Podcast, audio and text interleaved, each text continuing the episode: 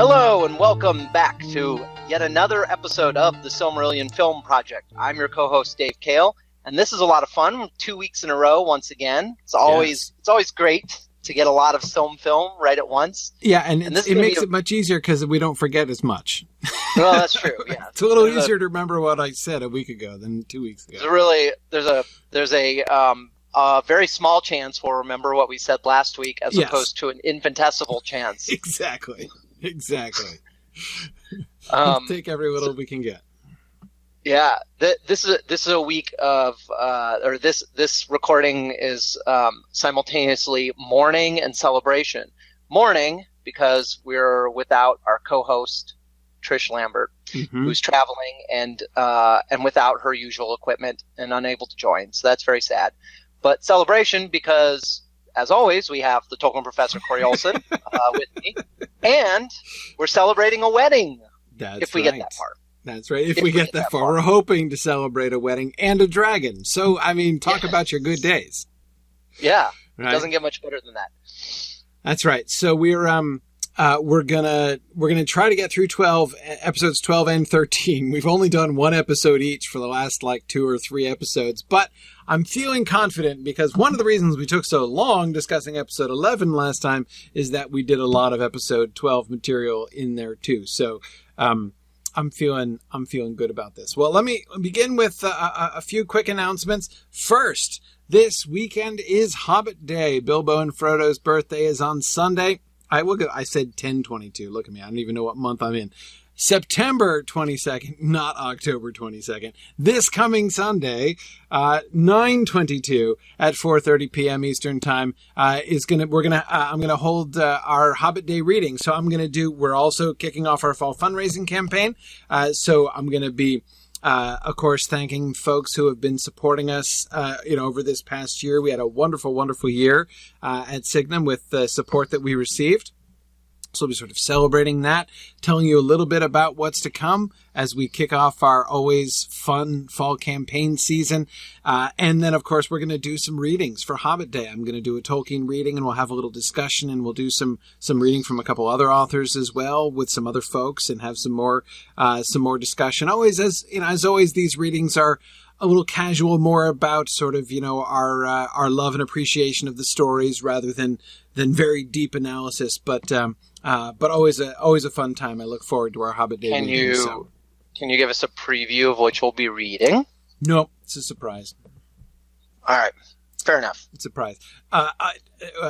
AKA, I haven't chosen between a couple that I'm still trying. I'm still like there are a couple that I want to do, and I haven't chosen which one yet. So. That's right. Yeah. It's a surprise. It's a surprise. For you. Exactly. I'll be as surprised as anybody. That's exactly it. It's going to be, I can tell you one of the other, authors that we're going to be reading is going to be from Ursula Le Guin, because of course the next book in the Mythgard Academy, series after we finish Sauron Defeated, which we're in the middle of right now, actually in the last third of right now.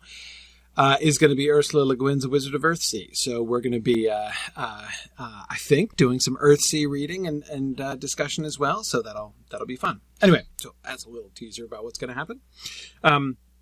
Other announcement: as we have been announcing, we are also coming closer to New England Moot, our first ever Moot up here in the Northeast, and that is going to be next Sunday, September 29th, in Amherst, Massachusetts. And Middle Moot out in the Midwest are going to be located in Waterloo, Iowa this year, and this is going to be on Saturday, October 12th. Both of those registration will be open very close up to the time of you basically can register up through the date of the moot. But if you want to make sure to get lunch, make sure you register sooner than that. And we will have, further details on Magnolia Moot and Bay Moot. Those are coming up soon as well. Magnolia Moot, probably the end of October, and Bay Moot, out in the San Francisco Bay area, sometime, towards the end of November, a little before Thanksgiving, is the idea there. So we'll see. We'll have, further details released soon. And another reminder that Philip Menzies is calling for singers for his film score. He's continuing to work on themes for season 4. We're going to be discussing his music in the final session of season 4. We'll be discussing Phil's music, and he would love to do some vocal tracks this year. So he's calling for singers who would be interested. I believe he will be singing in either Quenya or Sindarin or possibly both. So that'll be extra fun. Anyway, so if you are interested in maybe volunteering to help to sing in some of Phil's tracks, then you can contact him. There's contact information on the discussion boards, the Zone Film discussion boards. All right. And those are the end of our announcements. So as we go back to episode 12. So episode 11, we were dividing our time between Doriath and Nevrast. Basically, we're looking at Turgon and his discovery of Gondolin. And then, of course, we have Finrod wanting to build Nargothrond and coming to Doriath and kicking off the whole chain of events, which led to the engagement between Galadriel and Celeborn. Now, in episode 12, we're going to need to have some time elapse because by the end of the season, by episode 13, we need Gondolin and Nargothrond to be constructed, right? Those need to be finished and built. Sorry. Oh, look at this here. Well, we also don't want to pull a Game of Thrones late season, have it happen all in like 5 minutes. Right. Yeah. Yeah. It's convey the passage of time. Yeah. Yeah. Convey the passage of time. And in particular, what's especially challenging here, or sort of especially interesting about it, on the one hand, there's always a challenge, right? Whenever you're trying to convey the passage of time, you know, can often be difficult. But here we have a sort of a peculiar challenge, right? Because we're trying to show the passage of time from an Elvish point of view, which is quite different, obviously.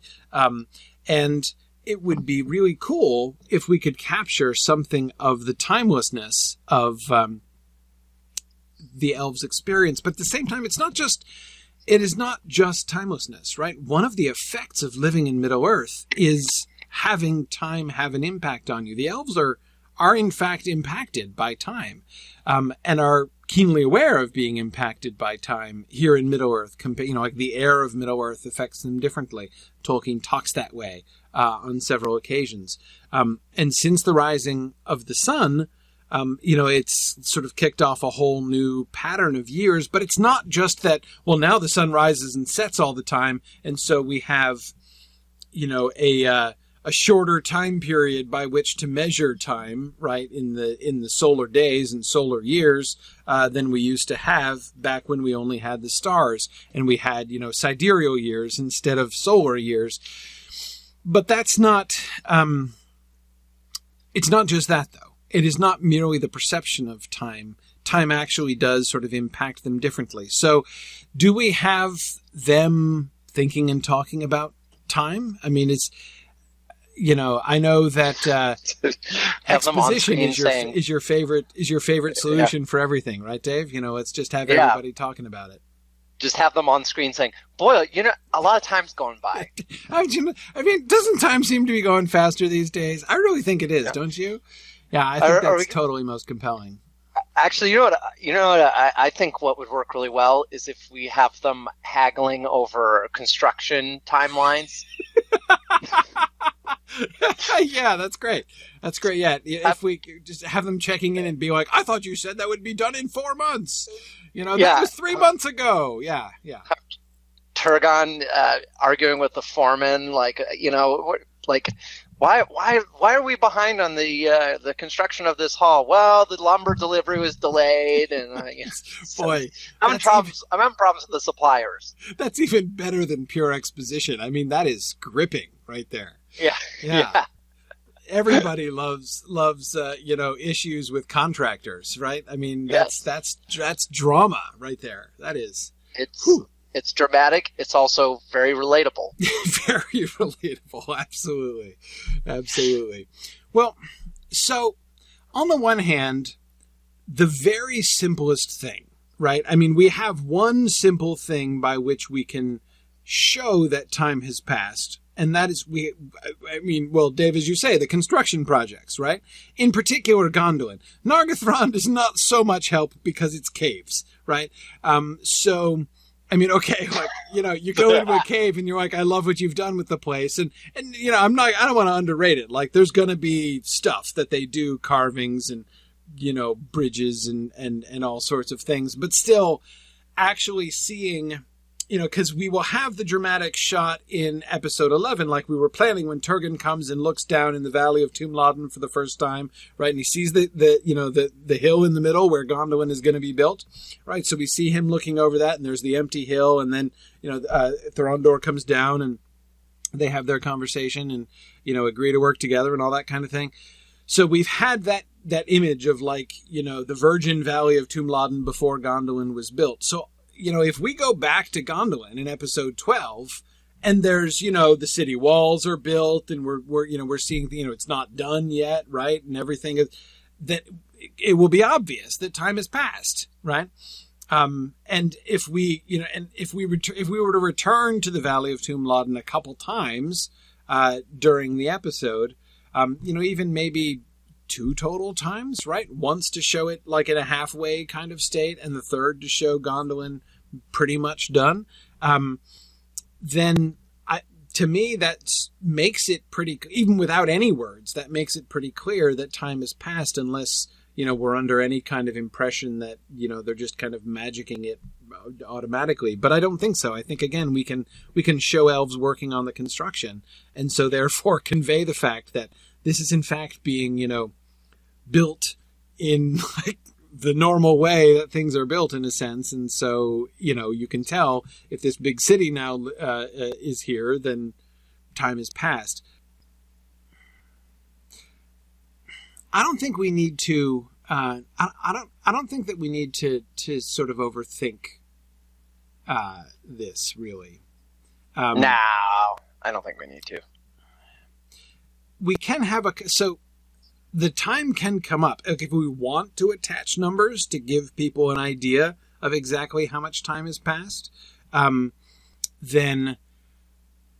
it can naturally come up in conversation, right? I mean, especially, remember, there's going to be debates among people because not everybody, not all of the Elvish leaders see eye to eye when it comes to the plans of what to do with Morgoth, right? Should we attack? Should we... do we think we can hold him in? What's going on? So all we need is somebody to drop at some point, maybe near the end of the episode when like Gondolin is built, or like right before we cut to the completed Gondolin or something, we've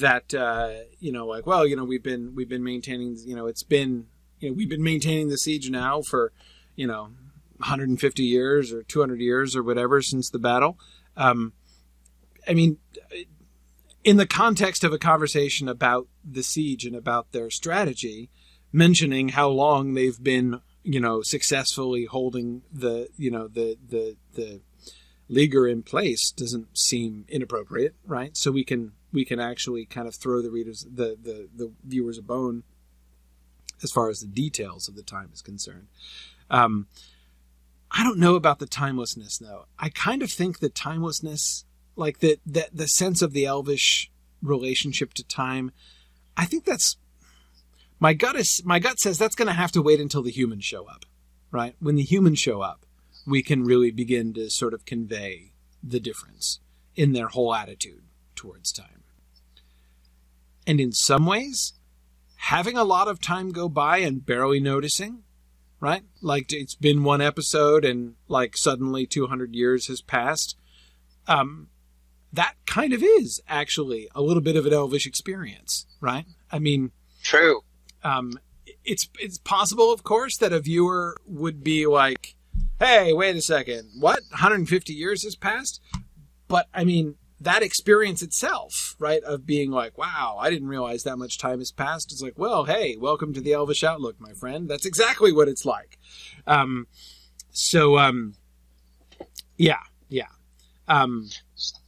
So in fact, we should be thinking about the opposite question, which is, how do we not convey the passage of time? Right. How do we unconvey the passage of time? You mean when the humans show up?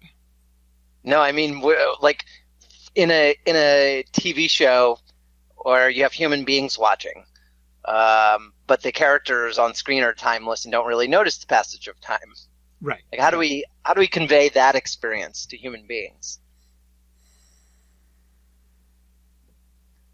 Or maybe I'm overthinking it. Maybe it's not that hard. Maybe just things they just look up one day and things have been built. But how do you do that in a way that it doesn't feel like it happened overnight? Well, see, that's the thing.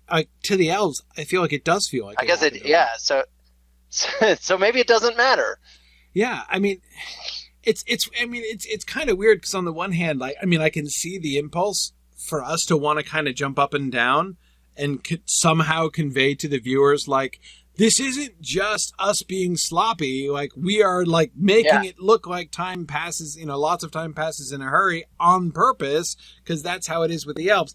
But I'm not sure that we actually need to do that, I mean, we open ourselves up to that criticism, right? That somebody's going to be like, oh, like, that was really clumsily done. But I think, again, like, next season, we're going to be talking about this a lot. Right? I mean, it's going to become a big issue when the men are around. And when we see how, and of course, especially, this is going to be front and center in the whole plot line of Aegnor and Andreth, right? The human elf love story that we're going to have going on in season 5. So we'll have lots of time to do compare and contrast of how the passage of time strikes each one of them. And so hopefully, at the very least, in retrospect, they will look back at the end of season 4 and be like, oh, right, okay, we were just getting the elvish point of view alone then. And so maybe eventually they'll see that it was actually brilliance rather than sloppiness on our part. Yeah, I don't know. Yeah.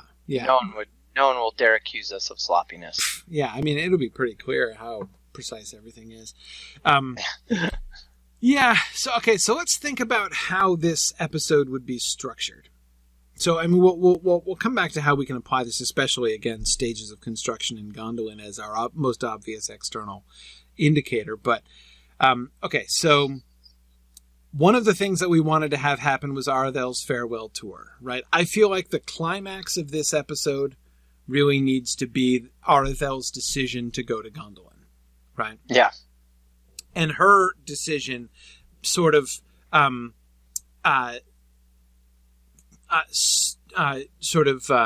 standing... well, it's not quite fair to say that it's standing for the rest of them. Right, it's standing for the rest of the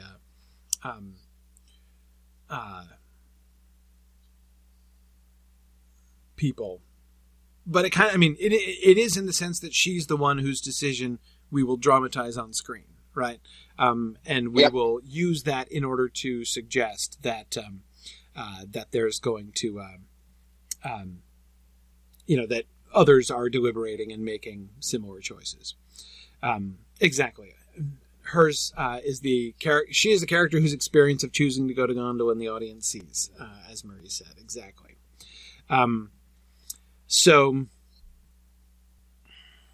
Yeah. Now, Stephen, I like the idea. Stephen was suggesting that we do some kind of moving shot, like the famous scene at the beginning, is it, of Notting Hill, the movie, when like he's sort of walking through the seasons and, we're seeing this continuous shot of Hugh Grant walking down the street and the seasons are kind of changing around him, which is interesting. It's in the middle of the film. I could remember where it was. And I mean, I think it's a cool effect. I remember thinking that scene was really cool when I saw it, but I think the time here is too much. It's going to look too time-lapsey. I mean, if you're walking down the street and like the street is built, the buildings are not built at one end of the street and then they're built by the time you get to the other end. If the thing that we're fighting against is it looking like things are magically popping into place, that would seem to me to undermine that goal, right? if we're showing people laboring at constructing Gondolin, right? And then we come back to it later in the episode, and Gondolin is now, you know, more, you know, more progress has been made in the construction, and there are still people building, right? I mean, it conveys to you that, like, time has passed in a kind of a normal way. Yeah, so, and besides, I don't know that we need to show much time passing during the course of the episode, you know? As Belangsman says on the Twitch chat, yeah, I mean, sure, a couple hundred years can have passed since the last episode. That's really all we need to convey. You know, he discovers Tumladen in the last episode. In this episode, construction is underway and maybe, like, I don't know, 3/4 finished or something like that. I mean, at least they're talking about moving now, right? Until they decide to move at the end. And then when they you know, we're going to show a finished Gondolin in the next episode. So, I mean, again, time is going to be passing, but I don't think it is essential to us. Again, unlike that, things like that moment in Notting Hill where you need a bunch of time to pass in the middle of the film. We don't need a bunch of time to pass in the middle of the episode, right? It's true. I don't think that we do, anyway. Do we? No, I think that's a good point. In some sense, like, it's sort of weird, like, it's kind of irrelevant in the course of the story that the time that passes from event to event or between episodes is like on the order of, you know, tens or hundreds of years, because it's sort of at this point in the story when we don't have human beings, it doesn't matter. Right. It'll matter. I guess that time moving, you know, like the time scale in some sense will kind of, I guess time is accelerated and time will slow down once humans arrive, and we'll have to be looking at events that are taking place over shorter periods of time, because otherwise, like if hundreds of years pass between episodes and we have humans on screen, then like literally the characters that were on screen last episode will be gone. Yes. But at this point, it sort of doesn't matter. And I look forward to those moments when we have to use humans as timekeepers, right? For the Elvish characters, right? Like we, you know, when we have, you know, Fingon turns to his, you know, the captain of the human forces, which is standing next to him, and says, do you remember this old battle that we were in? And he was like, that was my grandfather, sir, which was in the previous episode, right? Like, you know, like that's, you know, I'm sure there will be moments where we will be finding sort of potentially comical difficulties like that. But yeah, we will have the humans as milestones, right? That's right. Yeah. Yeah. One episode it'll be Jim, and the next episode he'll be an elderly man. Right. Exactly. Yeah. Yeah. And there will come times when it will be jarring, right? But then again, our time is going to slow down, right? Our time is going to slow down. I mean, that is, events are going to speed up. So that, I mean, from the time of Húrin, certainly, right? To the time, there's not much, right? There's not much time between the time, or rather, a lot happens in the during the lifespans of Húrin and Túrin, right? If you think about it, so you know, and then and Tuor there as well. So we're not going to be, you know, ripping through generation after generation of men in comical fashion. I think it might come up once or twice in episode 5 or season 5 rather, but we'll see. Yeah, Marie, you're really right. It really is season 6 when it's going to slow down to a normal human pace. We'll see how we choose to handle the passing of generations, especially in the first half, I would think, of season 5. Anyway, okay. So now I agree with the point that Marie was making before. We want our characters kind of lulled into a sense of lasting peace. And of course, one of the biggest challenges, Marie, as I think you were reminding us before, as Tolkien has pointed out, right, in chapter 3 of The Hobbit, peaceful times are no fun to talk about, right? They're boring. And so, of course, we're skipping most of the long piece here before the gruesome events begin again. You know, the gruesome and fearful and palpitating things begin again. So this is why I do think we're going to need some exposition at some point, right? We want to convey this. We want to convey this sense. Many of them should have the sense that they've won. Right? Peace has been established. The leaguer's working. There should definitely be some overconfidence between the victory, the great victory at the battle, before the Dagor Aglareb, and the long peace that follows it, right? It should, you know, there should definitely be some. Who's thinking that way? Who are the most overconfident? Well, the Feanorians, of course. Feanorians. I don't know. Do the Feanorians get complacent? They've got a lot of vices, but I'm not sure that's one of them.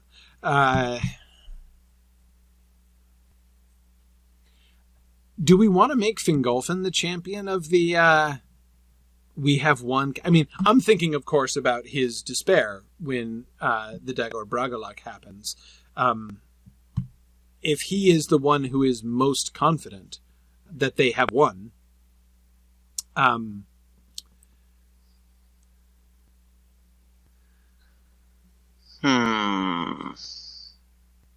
There aren't very many other good candidates for that kind of overconfidence. We know that it can't be either Finrod or Turgon, right? Because they're preparing for disasters to come. There's no point in finding secret strongholds if you're never going to need them, right? If you don't believe you'll ever need them. So it obviously can't be either one of them.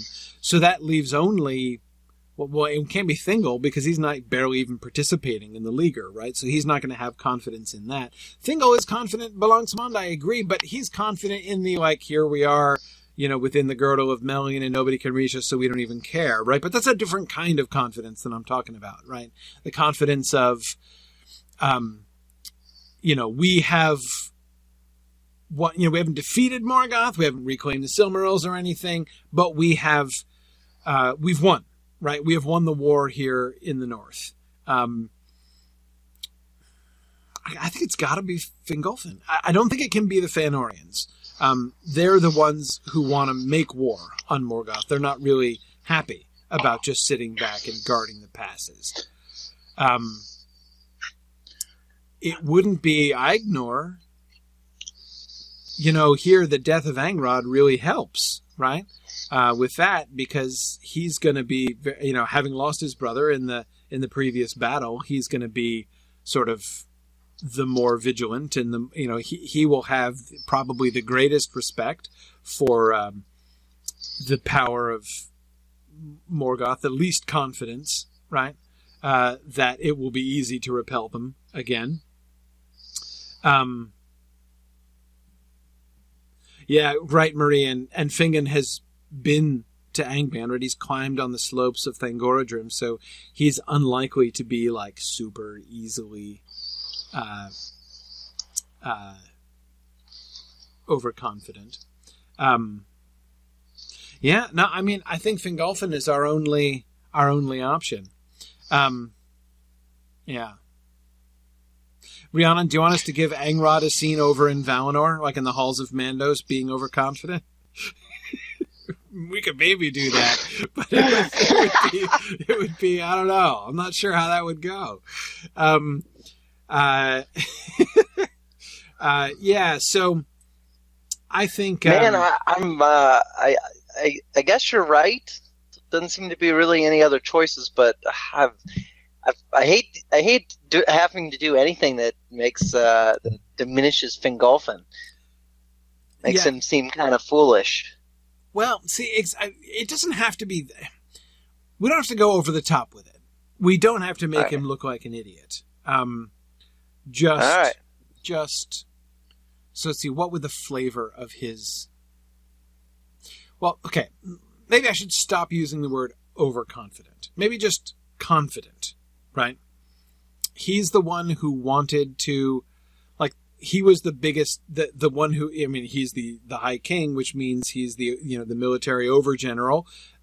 So the Leaguer's his idea, right? That's what they're doing, which means it's his idea, you know, or at least he is supporting it because he's the High King, right? And that's kind of, as we decided, what High King means, right? Not that he has jurisdiction over all of them, but he's the one who is the leader of their coordinated efforts.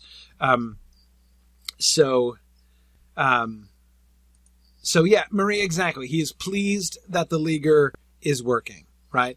And he doesn't have to be like crazy overconfident, like making boasts and things which makes everybody around him cringe or anything like that. It doesn't have to be like that.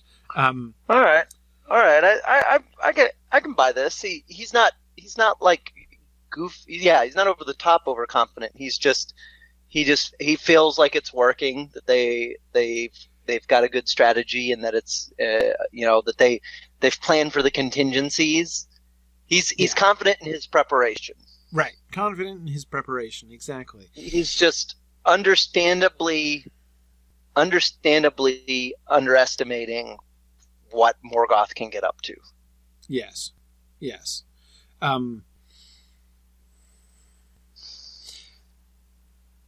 Because he also has, if you think about it, he has less experience with Morgoth.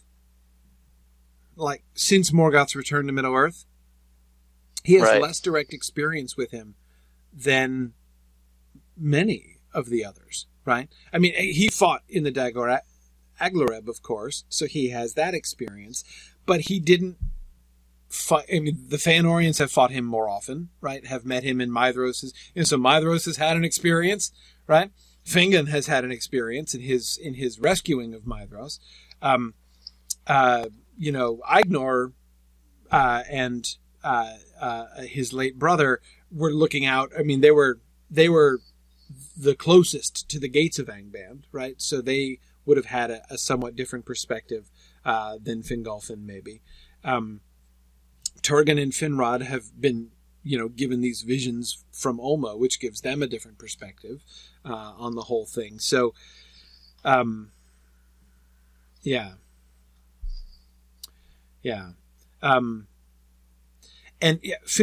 I'm thinking about that scene of Fingolfin marching up to the gates of Angband right after he arrived in Beleriand, right? I mean, yeah, that's what I mean. That's one of the things I'm thinking of when I say he has less experience. I mean, he marched up and defied Morgoth at his gates and then walked away unfought, right? So it's not that I think, again, it's not that Fingolfin really believes, like, oh, yeah, Morgoth is a coward and a pushover, right? I don't think that he believes that. But again, he has defied Morgoth at his gates and gotten away with it before, right? So I think that a certain amount of underestimation of Morgoth would be kind of natural, at least as natural to him as to anybody else sort of in play among the leaders of the Noldor here. I really wish I had another candidate, but I can't think of one again because none of the Fëanorians will suit. That's just, I just don't think it'll work with the Fëanorians. Yeah. So Marie suggests that, Rhiannon, it was you who suggested about, Fingolfin marching up to the gates, or reminding us about Fingolfin marching up to the gates of Angband. Yeah, no, I agree. I think that's really important. Marie, I agree that Fingon can be in agreement with Fingolfin now, but change his mind after the Glaurung episode. Yeah. I mean, that can change some things. And of course, we're not going to really get to the fallout of that in episode 13. We'll have to be dealing with that in episode 1 of season 5, right? As we kind of try to capture what is the situation, what is the political situation in Beleriand after the attack of Glaurung, right? And for the last stretch of the Watchful Peace there. Yeah, exactly, Marie. The Fanorians can't conclude that they've won while Morgoth holds the Silmarils. Indeed, like, if anything, they're still going to be irritated about the Leaguer, because it's not accomplishing anything, at least not anything from their perspective, right? Not anything, not the thing that they want to accomplish, which is the recovery of the Silmarils, right? No amount of holding him in check there in the north is going to get them any closer to the Silmarils. So yeah, they can't be just content and hoping that this will last indefinitely. And I don't think that that's a diminishing thing to give to Fingolfin, a hope that this can be maintained, right? Yeah. He doesn't have to be dumb, right? He doesn't have to be a sucker. He just has to hope that, you know, to hope and even believe that they can do this, right? You know, we can even have him saying, like, Morgoth is going to throw more stuff at us, but, you know, by golly, I think we can deal with it like we dealt with it before. Yeah, you're convincing me that, like, it's not a foolhardiness or a dangerous overconfidence, but it's, I think I like the framing of it as hope. You know, that it's he's engaging in, like, he trusts in their kind of their level of preparation, and then he's engaging in maybe slightly wishful thinking and hopeful thinking because he wants it to be enough, because right. he wants to protect his people. Right. Yeah, and he doesn't actually want to attack Thangorodrim. I mean, that's not a great idea. I mean, it's just not. Yeah. Okay. So, all right.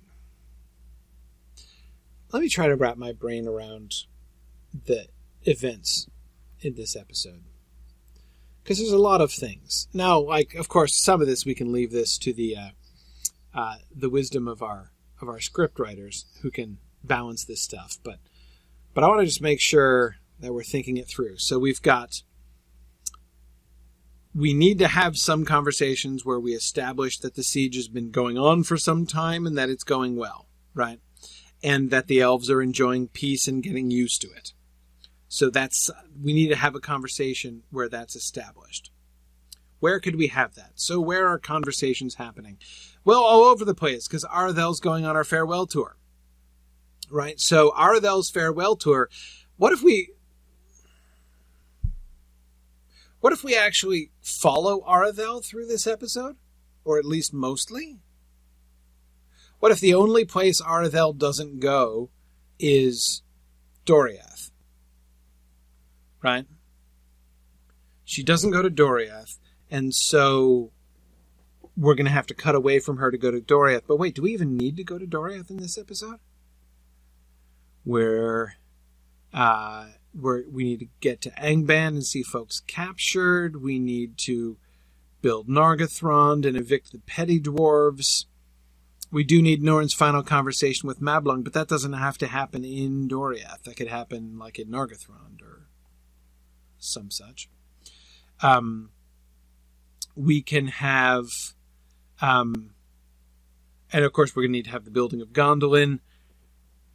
At least, I think, two scenes in Gondolin under construction. We need Ulmo appearing to Turgon to have him leave the armor behind. Yeah. And then, of course, we have to be in Nevrast for the big decision, Aredhel's big decision, and Turgon's big sales pitch for the Gondolin move. Okay.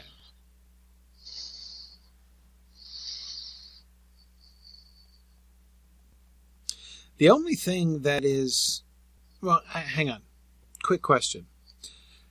Ulmo appearing to Turgon. When does that happen?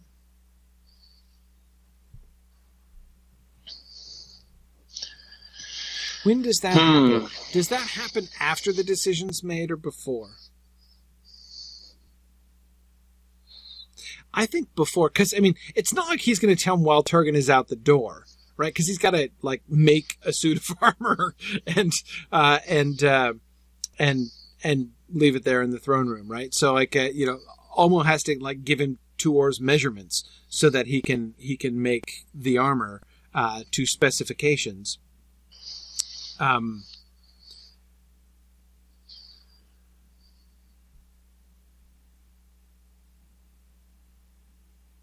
So, Maria, I'm briefly toying with the idea. Now, this might be a bad idea. But I'm briefly toying with the idea. What if Aredhel is there? Does Ulmo have to appear to Turgon alone for this one? The dream was secret. The showing him the way to Tumladen had to be secret, if it was going to remain secret, how, where it was. But now is... This is going to be, we're in the ballpark of the time when Turgon is making it public to the people of Nevrast, right? To tell them about the move and recruit them to come. I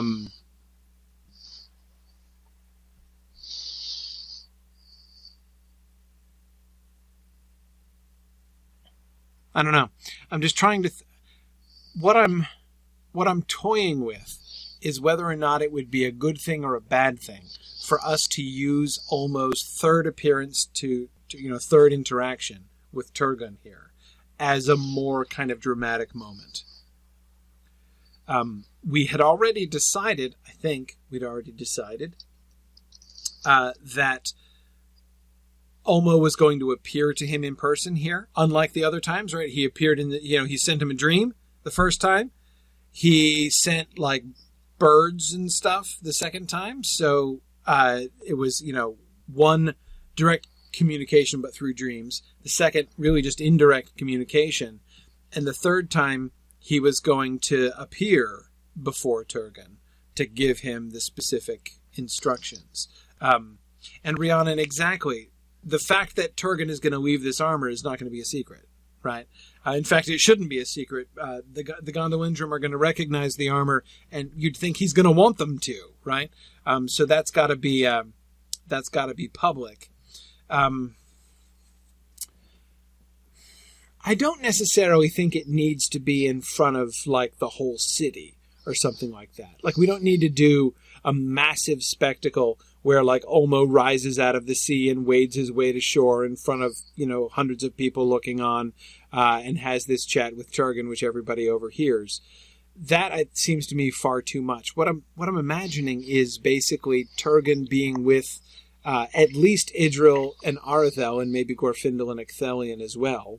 The sort of the whole inner circle of Gondolin and Ulmo appears then. And having that be something that sways, that contributes to swaying Aredhel's opinion, right? Hard not to be impressed by the visual manifestation of Ulmo talking to you and laying this upon you. So when, her brother says, Ulmo kind of told me to build this secret city and I'm like under orders, as you can see, she's going to be like, whoa, like, okay, like I see you're under orders. One potential advantage to this is it gives us a psychological explanation for Aredhel choosing to come, but still not being totally convinced, right? She like the appearance of Ulmo is super impressive, right? And that sways her into thinking, okay, well, like, yeah, this must be right. Like, who am I to argue, with Ulmo here? This must be the right thing to do. We should do it, even though she's going to be like, in my heart, I'm not sure it's the right thing, but I'm going to just suck it up and do it because I think, look, like Ulmo says to do it and okay. And then later on in season 5, we have her questioning that and saying like, maybe I was wrong, right? That was me, Ulmo has a rather overwhelming personality, but maybe that was, objectively speaking, not really the right call. But then again, I don't really want there to be like beef between Aredhel and Ulmo, right? Necessarily. Yeah. Yeah, that would be a little odd. It would be a little odd. Especially since we want Turgon refusing what Ulmo says to be groundbreaking, right? Well, semi-groundbreaking. Turin has already disregarded what Ulmo said. So Turgon will be the second person to disregard Ulmo's explicit instructions. But nevertheless, I mean, I think it will undermine the significance of Turgon's questioning Ulmo's words if we have Aredhel questioning Ulmo's words first. So, okay. Maybe not that.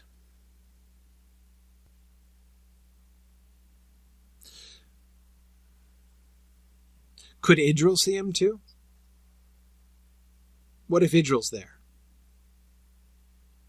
I mean, we obviously have to have a scene, right, in which Idril is standing there looking at the suit of armor, right, like staring up into the face of the suit of armor, with a wild surmise, right? Like, clearly, that little piece of foreshadowing is an absolute must, right? Could we have her there when Ulmo gives the instructions?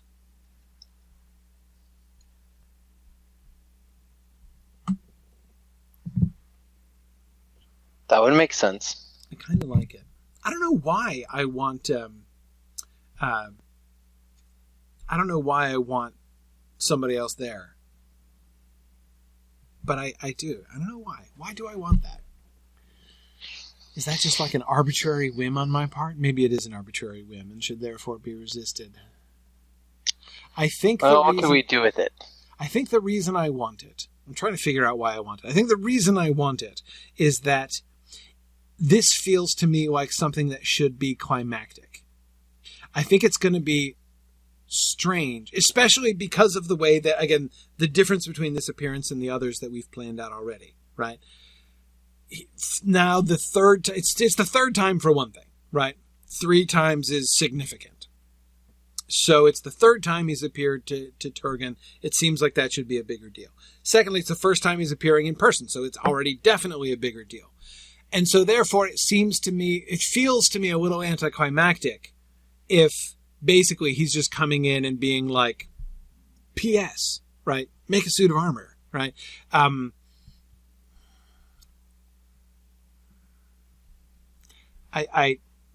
Yeah.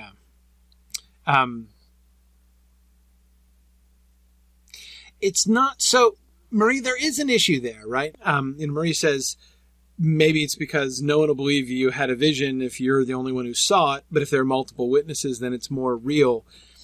I don't think that that's why I want it, because if anything, to me, that's an argument against it, because I would not want... The last thing I would want is to invite the audience to imagine that any of the Gondolindrim are like...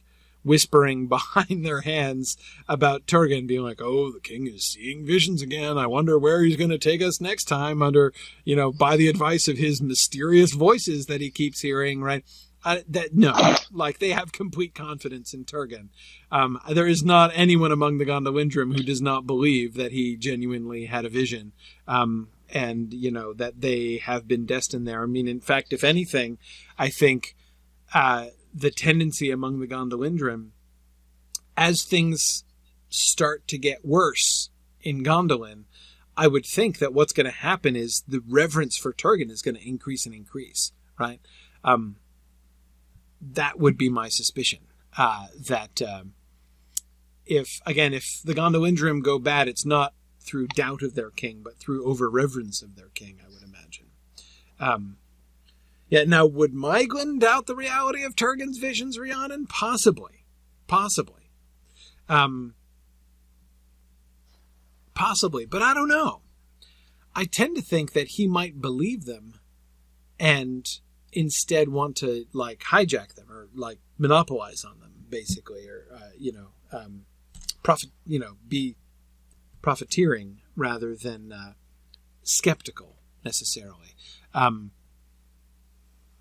Yeah. Well, Maeglin's character will be interesting when we get there. But not quite yet.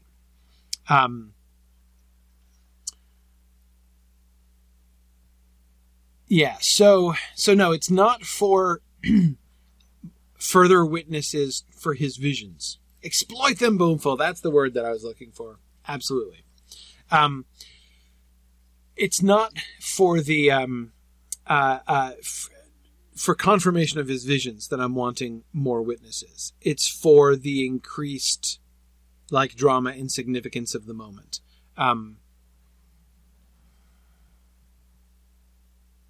Why do you think witnesses increases the drama? A question to be asked.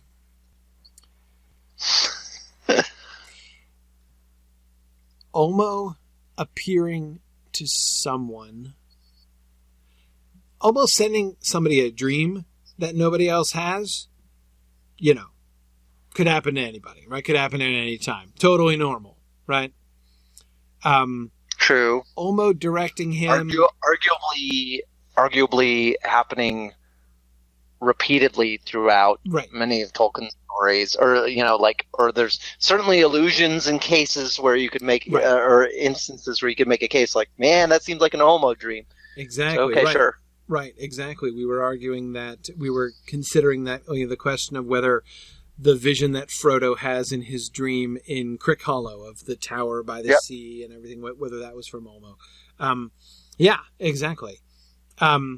So, anyway, that's all one thing. But for Ulmo to appear in person, just like what? While Turgon is in his dressing room, where's he going to be that he's going to be by himself and Ulmo's just going to show up and be like, hey, it's just you and me. I had a thing I need you to do. I got an errand for you before you leave. I think what's I think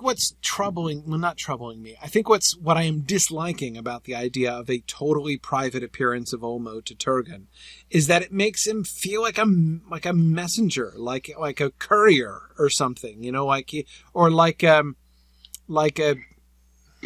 almost like a lackey. I want him to, it sort of seems like if he's going to take the time now to, he's going to choose, now is the moment where he's going to appear in person to Turgon,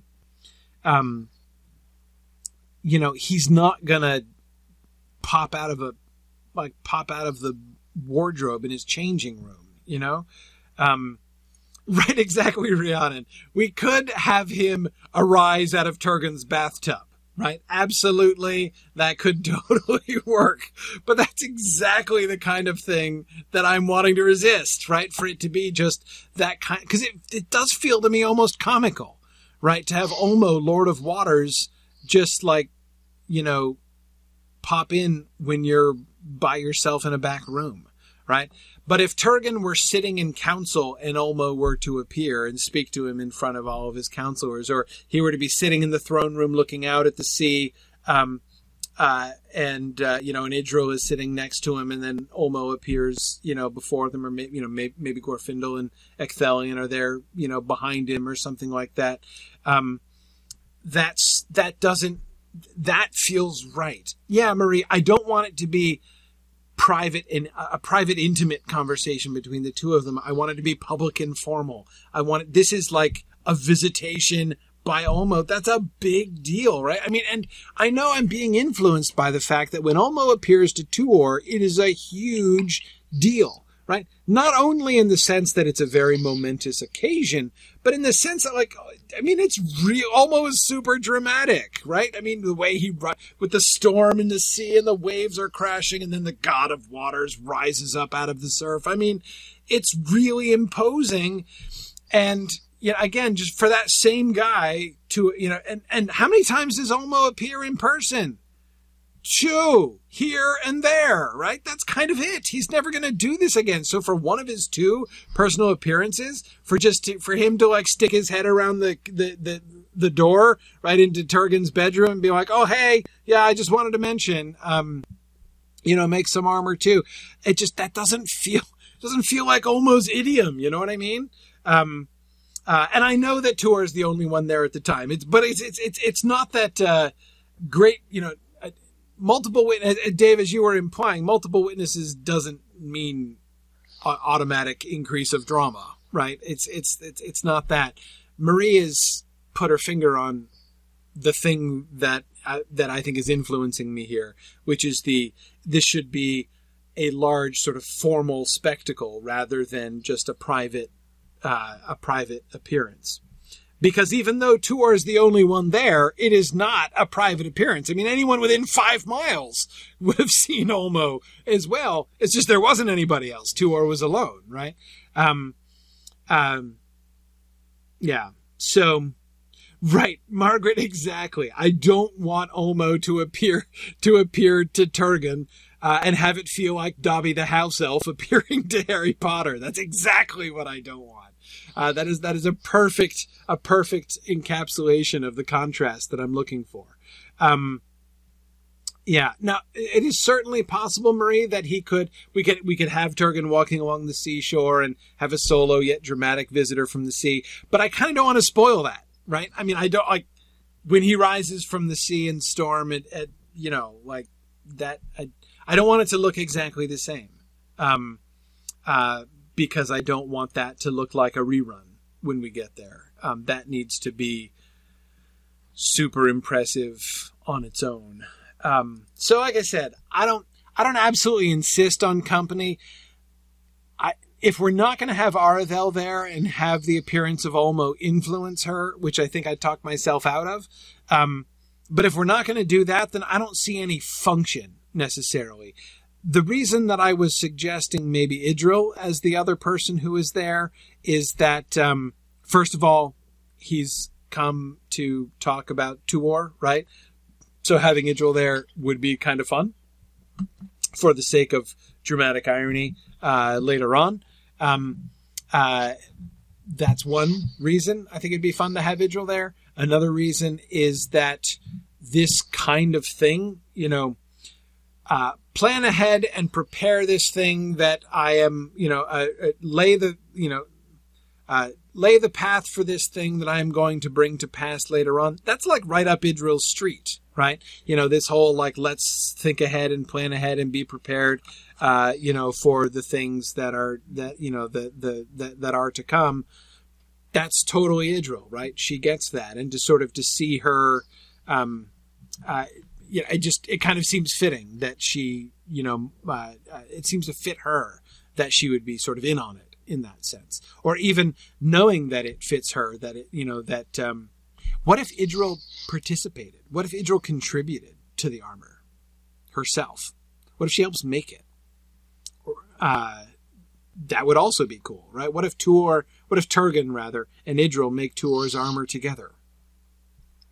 That would be kind of fun, right? Anyway, so that's why I'm suggesting if it's anybody, I think it should be Idril. And that doesn't mean it has to be at a big formal occasion. How would we have him appear? If he doesn't rise out of the sea and he doesn't rise out of the hot tub, what's the middle ground between those two things, or apparate into existence and wake Turgon up in the middle of the night?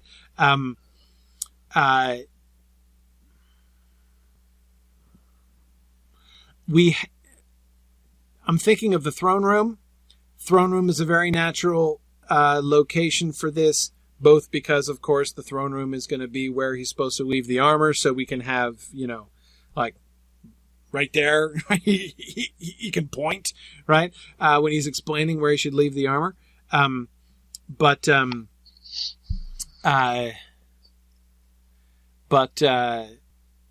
The other reason that I like it is that, remember, we had said that Turgon's throne room is open towards the sea, open towards the west, you know, on the western side, so you can look out at the sea.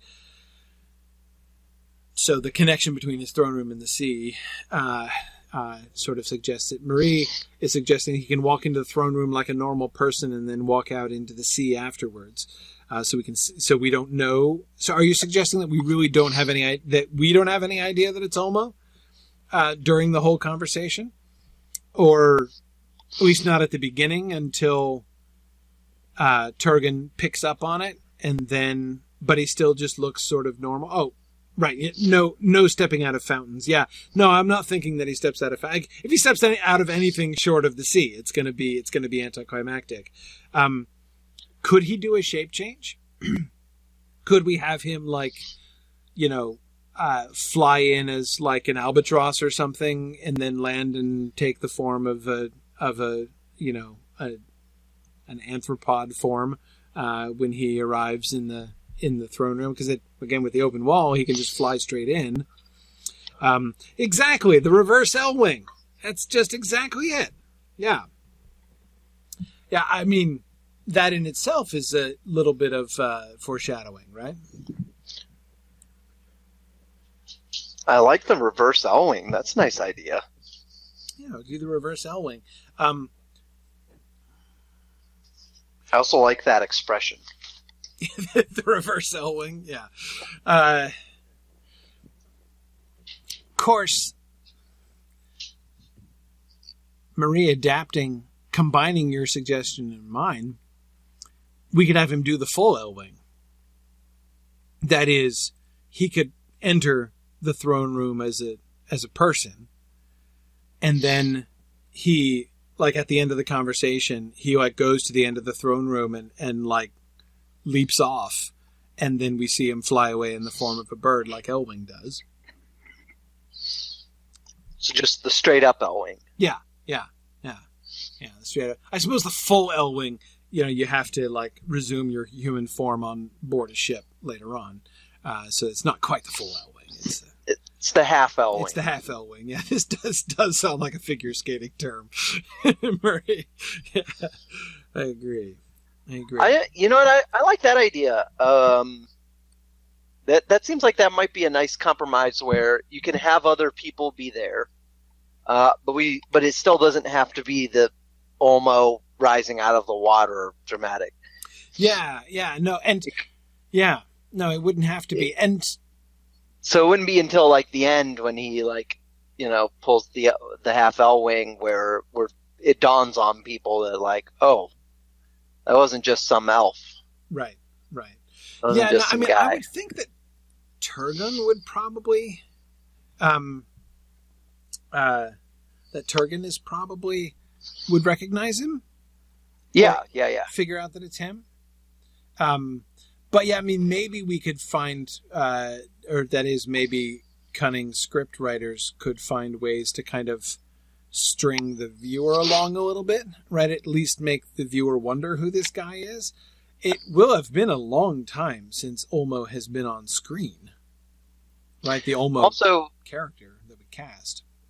And it's fine if the savvy viewer knows, but make it plausible. Make it plausible to the viewer that the other characters wouldn't realize it. Right. The other people, Idril and Ecthelion and Glorfindel, if they're there, mind. Hey, okay, so I just thought of another reason. I totally want Ecthelion there. Ecthelion has to be there. If nobody else is there, Ecthelion has to be there. I want there to be an encounter between Ecthelion and Ulmo, because that will be important later on. First of all, he's going to be Lord of the Fountains, right? So he's going to be associated with water after he's in Gondolin. But second, his death scene, right? Ulmo has to be indirectly involved there.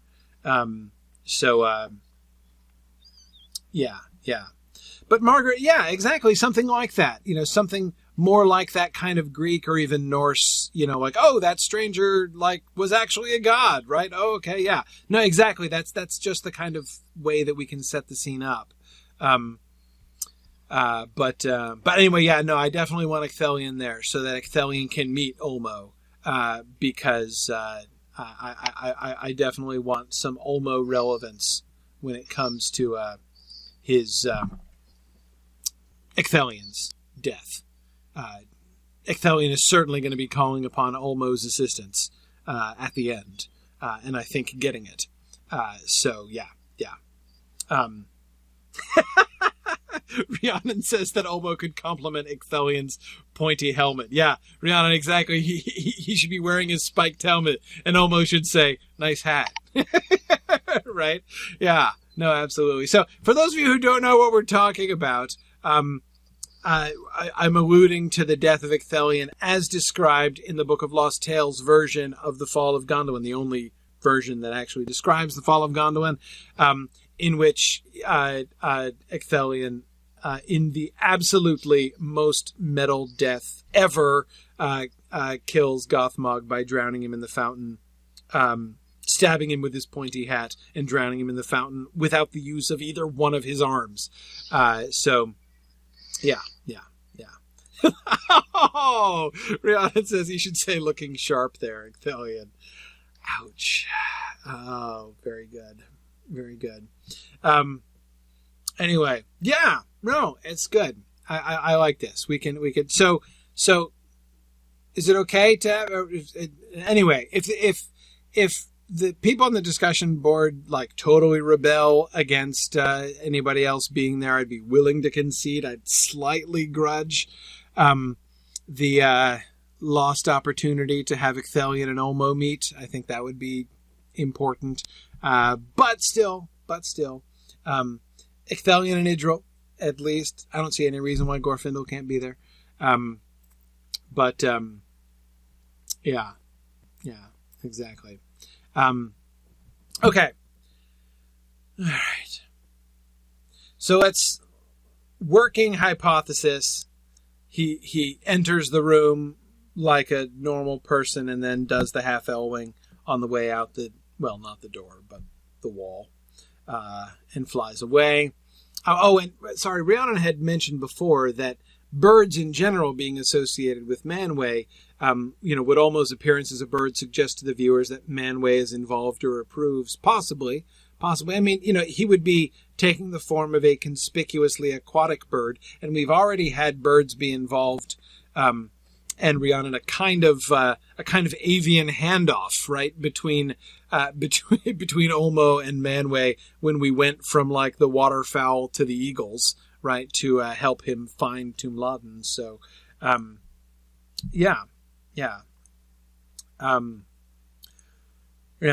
no, I agree. I mean, if we're gonna have Ecthelion and Idril there, Glorfindel should be there.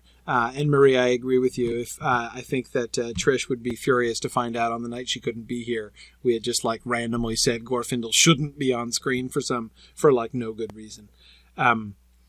Yeah. Fionn, you think a good compromise would be to have Ulmo take the shape of a flightless bird like a penguin, right? We'd have to follow him with the camera, right, to see that he survived the dive, right? I don't know. A penguin popping out of a hot tub is... it would definitely be easy to do the appearance of Ulmo in a rather comical way. Okay. All right. Yeah, it's fine. We got the half Elwing. It's all good. So, okay. So let's go back to the sequence here. Well, hang on. So we need.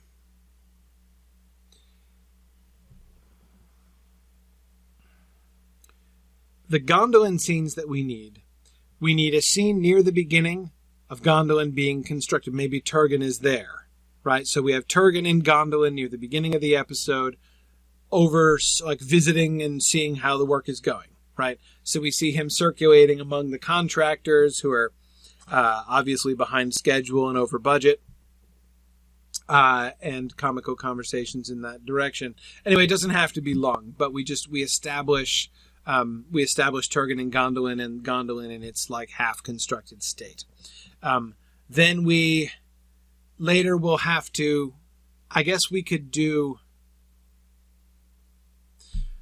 We need to return to Gondolin again to see it more complete.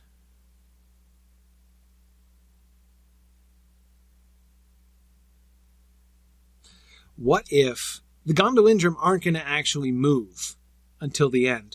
What if the final speech that Turgon gives, the final sales pitch that Turgon gives to Aredhel happens in Gondolin? What if he shows her Gondolin at the end? and in Gondolin, which is now mostly to fully done. Yeah,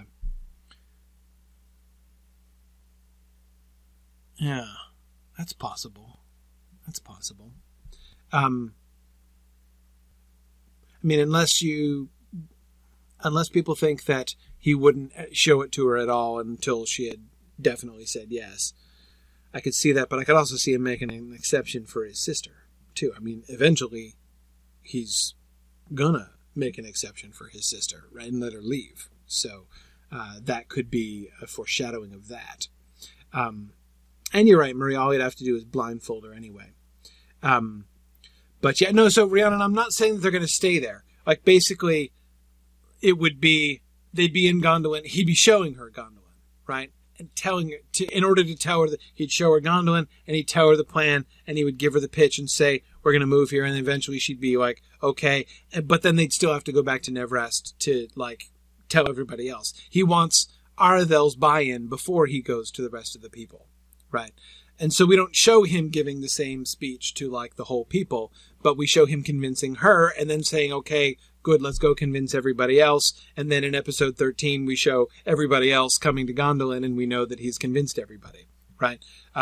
Because, again, the actual relocation doesn't have to happen until episode 13. That means that in between those two, the first visit to Gondolin near the beginning of the episode, the last visit to Gondolin to convince Aredhel near the end of the episode, we would have an intermediate scene in which we have the appearance of Ulmo and the discussion of the armor, and then we can show Turgon and maybe Idril doing the armor together. Okay.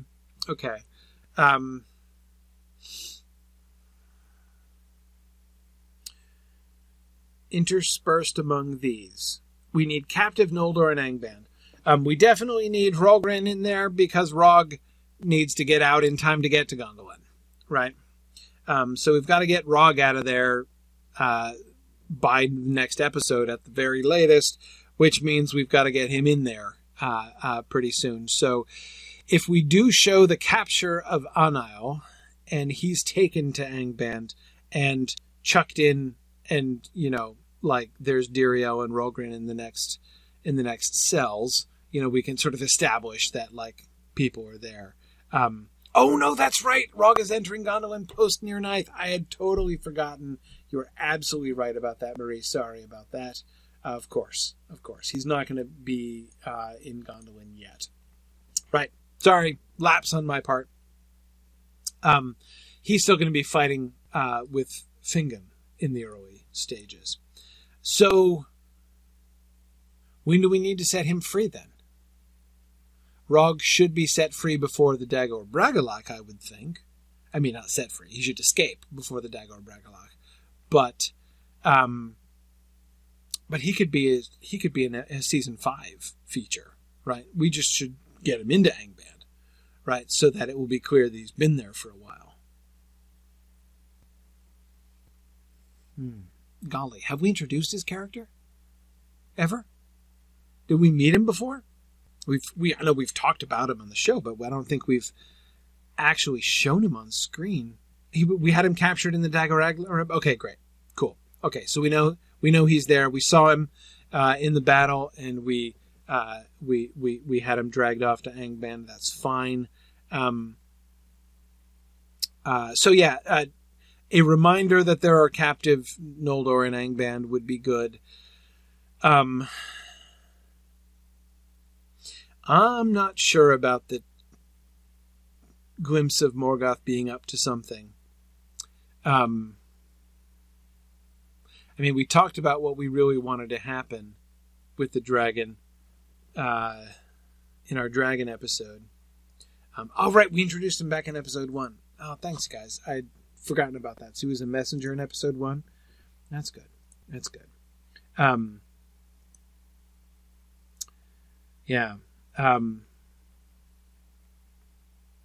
Do we want to show how Curafin is holding up with his wife in Angband? I think it should come up, but I think it could come up.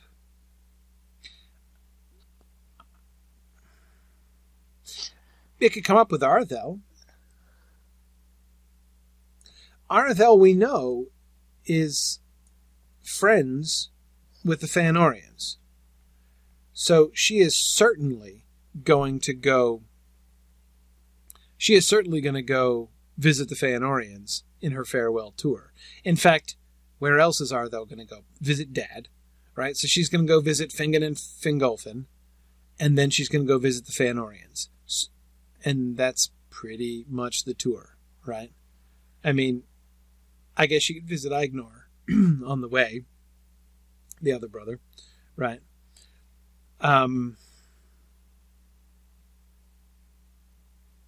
But what if we show her...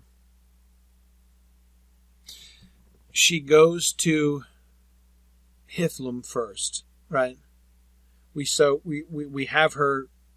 We have a scene with Fingolfin and Fingon. And this is the scene when we can have them talking and you know, how long they've been holding the siege and Fingolfin's confidence can come up there, right? With Aredhel in that discussion.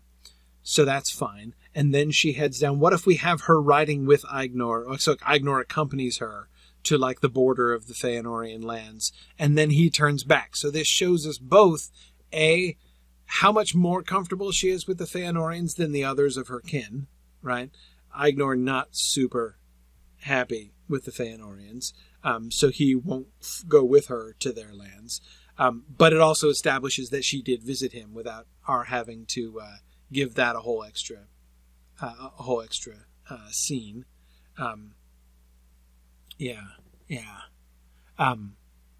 Cousin. Sorry, no, that's what I meant. I know. So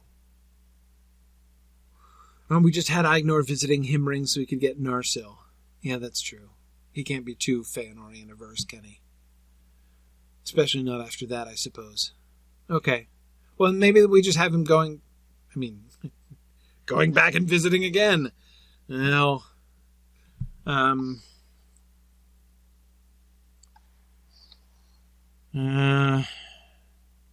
don't know. We could just cut him out the loop. She could just mention that she saw him or something. Because I don't think we need more than 2 Aredhel scenes. We definitely want Fingolfin, and it's our best excuse to get Fingolfin into this episode anyway, if we want to have that conversation. And then she definitely has to visit the Fëanorians. What do we want to accomplish there with her visit to the Fëanorians?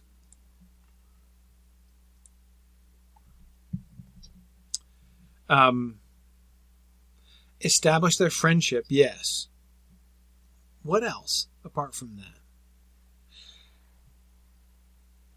Do we have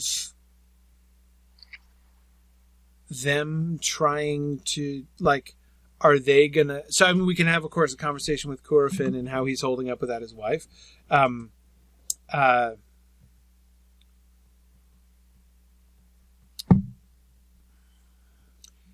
Do they figure out that there's something going on? This is not just a normal visit. Do they detect that she's saying goodbye or potentially saying goodbye and try to get information out of her and she won't give it? So we show some discomfort there. Do they plant seeds? This, of course, is a big chance for us to give the Fëanorian point of view, namely the when are we going to storm Thangorodrim and get the Silmarils back already point of view. We got the hey, isn't it nice that the siege is going so well point of view from Fingolfin. We need that other point of view from the Fëanorians, and again, Aredhel is ideally placed to elicit both halves of that conversation. I was going to say that this seems like a really good time to draw the contrast with Fingolfin. Definitely. Do we have her kind of resonating with them, right? I mean, that they are sort of the counter, like Maedhros is kind of the counterpoint that she has to be like, that's even like a kind of seed of doubt. So that later on in season 5, when she decides to leave, basically one of the ways in which she will articulate that is, you know what? Maedhros was right. Turgon is wrong. Maedhros was right. And that's why she wants to leave Gondolin to go to the Fanorians. Not just because, like, I'm bored and I want to go hang out with my friends finally. But because she's, like, come around to their way of thinking. That would work.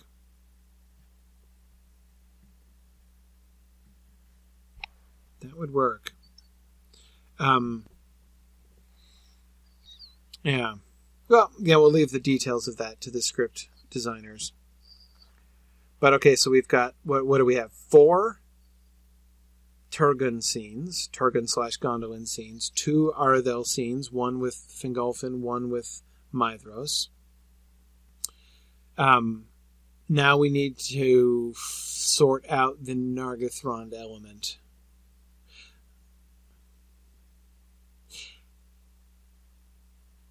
The beginning of the episode. The opening scene of the episode is Gondolin, right? Gondolin under construction. And we see the beauty of Gondolin beginning to unfold. The second scene of the episode is the eviction of the petty dwarves. No explanation. We just see the petty dwarves being driven out, right? And then, because we will have had, in the previous episode, Thingol relenting and deciding that he was going to help Finrod.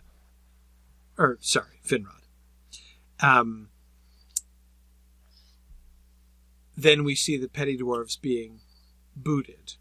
And then there's the conversation afterwards. So this helps when now Norn is going to take them there, right? And they're going to be like, oh, look, this unpopulated cave system. How nice. Right? And this accomplishes what we were wanting to, we talked about this ages ago, right? How do we have the petty dwarves evicted from Nargothrond and have that be a really, really big deal without making Finrod look like an imperialist? And our solution at the time was to have him ignorant of the fact, right? Have this be a dwarf thing that they keep to themselves. They don't want to tell the elves about this, right? Because this is dwarf business. They don't want to talk about the exiles. So they just take care of this business, and then they give Nargothrond to Finrod, and he's all over pleased. It's a great place, right? Yeah. Rhiannon, I think... Well... I don't think we have to keep Finrod in the dark forever. But that's a later season problem. Right now, we just need to get him moved in. And I think I like our solution before to move him in, well, in the dark, as it were, right? So we need 3 total Nargothrond-related scenes. The first one with the petty dwarves, you know, the mini trail of tears of the petty dwarves, right, as they troop out of Nargothrond under protest. We then need a conversation between Norn and Mablung, the final conversation between Norn and Mablung. And then we need Finrod arriving, right, and being shown around, like by Mablung, presumably. Mablung and Beleg, maybe. Looking around and being like, yeah, oh, this is great. We'll just knock through that wall and it'll be just the thing. Yeah. No, Rhiannon, I think they can come to be aware of the existence of the petty dwarves later, but I don't think we need to do that now. I think it would be too complicated right now. We've got lots of time in Season 6. Season 6 stretches out before us like undiscovered country, right? There's time to bring them into the story later on, but we don't need to now. Okay. That'll work. Okay, good. Hey, so time to move on to episode 13. Let's at least start on episode 13. Let's try to wrap our heads around the major things with episode 13. We got lots of time here. So we have 2 primary... Remember how during episode prep we were like, you know, we'll We'll race through episode 12. Episode 12. We've already finished it. Yeah, I know it. That's okay. No, we're good. So we have two primary things that happen. Well, three. Three primary things that happen in episode 13, right? The two primary events, right, are the wedding between Galadriel and Celeborn and the battle with Glaurung. So those are our two primary things that happen in episode 13. In addition, there are a couple other things that need to be accomplished, namely the final move-in day in Gondolin, right? And Turgon is going to close the gates on the outer world, and the Gondolindrim are now locked away in Gondolin. Finrod needs similarly to be established in Nargothrond. So we need to show Nargothrond and Gondolin pretty much done, right? In episode 13. So that's fine. But those aren't necessarily big things. I think we might need two Gondolin scenes. The secret journey of the Gondolindrim, covered in mist from the rivers, I like that. I especially like the covered in mist thing because it's because of its links to the Lord of the Rings. Well, not to the Lord of the Rings. I'm, of course, thinking of Galadriel and Aeril the Young, actually, is what I'm thinking of in Unfinished Tales. But anyway,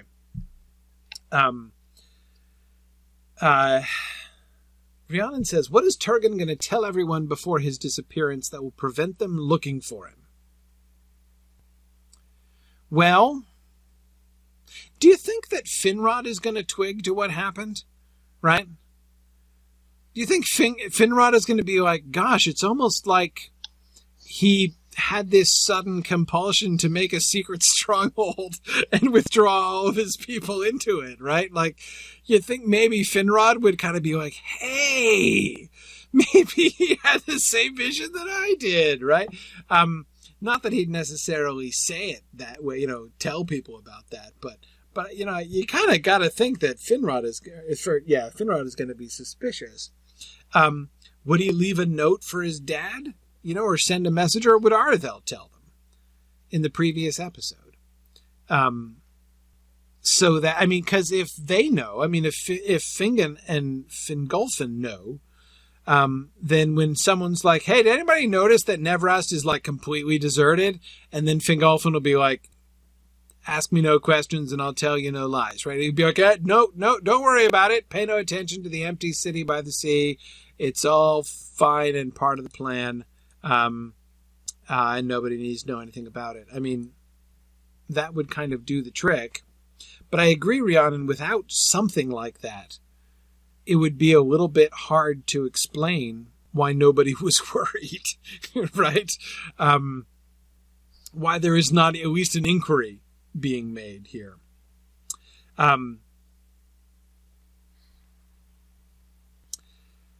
Yeah. So...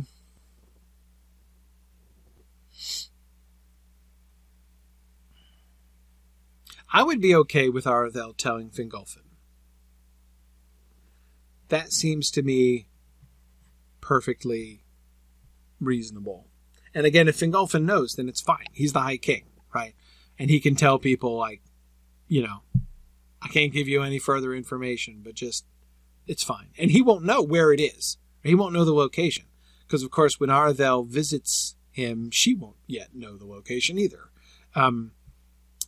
He will only know the concept. I think that would be okay. As for Glaurung's appearance, I do not think there should be any warning of the threat. I think that his appearance should be sudden and entirely unexpected by everybody. In fact, so I think that Glaurung should first attack a group of elves who are out on the plains, right? Riding on the plains or camping on the, they're crossing the plains or something, and they're camping in the night, and then whoosh, right? suddenly, the fire, the rush, the horror. Yeah, it will be the last time Aredhel and Turgon see Fingolfin alive. Yeah, absolutely. Having a touching farewell between Aredhel and Fingolfin would be good. Anyway, so we could even do, in that way, we could even do a kind of a two-stage reveal of Glaurung, right? We just show first a party of elves doing something or other, right? Out on the plains, they're camping out on the plains, and something like, it's dark, right? So all we see is like something like very large and fire-breathing descends upon them and destroys their camp, right? And like the camera is engulfed with flame, and then we cut. So he just appears and he starts overwhelming things. Fingon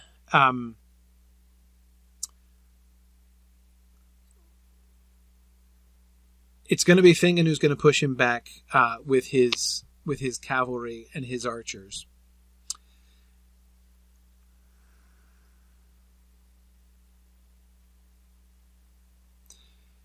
We could have 3 scenes, maybe, with related to Glaurung. I'm thinking like, so the first one where like he comes down. We could have maybe a survivor from that first camp come stumbling in somewhere and warning them that, a terror is at large on the plain. Or we could just, show his, like, the suddenness of his ferocity by having him like, set upon somebody by surprise and destroy them, and then have his trail, that like the trail of, withered grass and stuff, that is, a track all the way from Angband all the way down to the south. Right. So we could have Fingon's people discovering his trail, and then Fingon sets out, and then we have, and then we have the battle.